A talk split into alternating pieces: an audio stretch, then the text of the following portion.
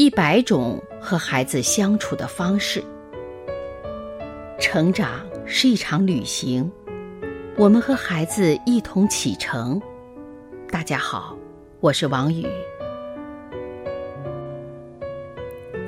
母女协定。朱棣的女儿十三岁的时候，年轻人中正流行穿破烂的牛仔裤。这天。朱棣看见女儿站在门外，用泥土和石头猛擦新牛仔裤的裤脚，心想：“天哪，这可是我刚买的，他居然这么糟蹋！”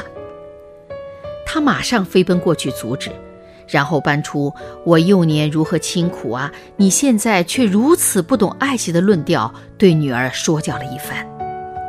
没想到女儿充耳未闻。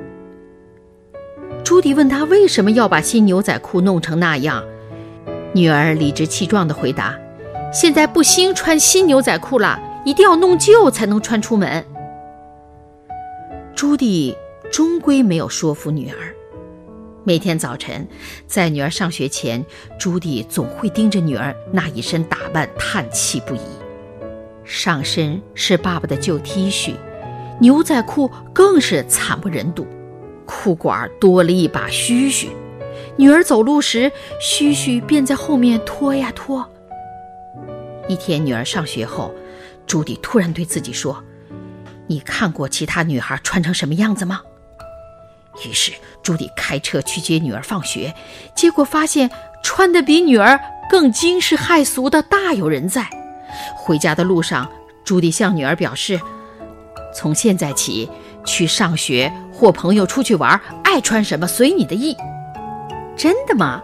太好了，女儿大喜过望。不过，你跟我一起逛街或拜访长辈时，得穿得像样些。见女儿犹豫，朱迪继续说：“你只需让步百分之一，我却得让步百分之九十九。你说谁比较划算？”女儿眼睛一亮。伸出手来跟妈妈握了握，一言为定。从此，朱棣对女儿的衣服不再唠叨半句了，而女儿和朱棣一起出门时，也会主动装扮的规矩得体，母女皆大欢喜。退一步，海阔天空，这句话也适合父母与孩子间的争执。理解一下对方，互相做一些让步。事情就可以圆满解决。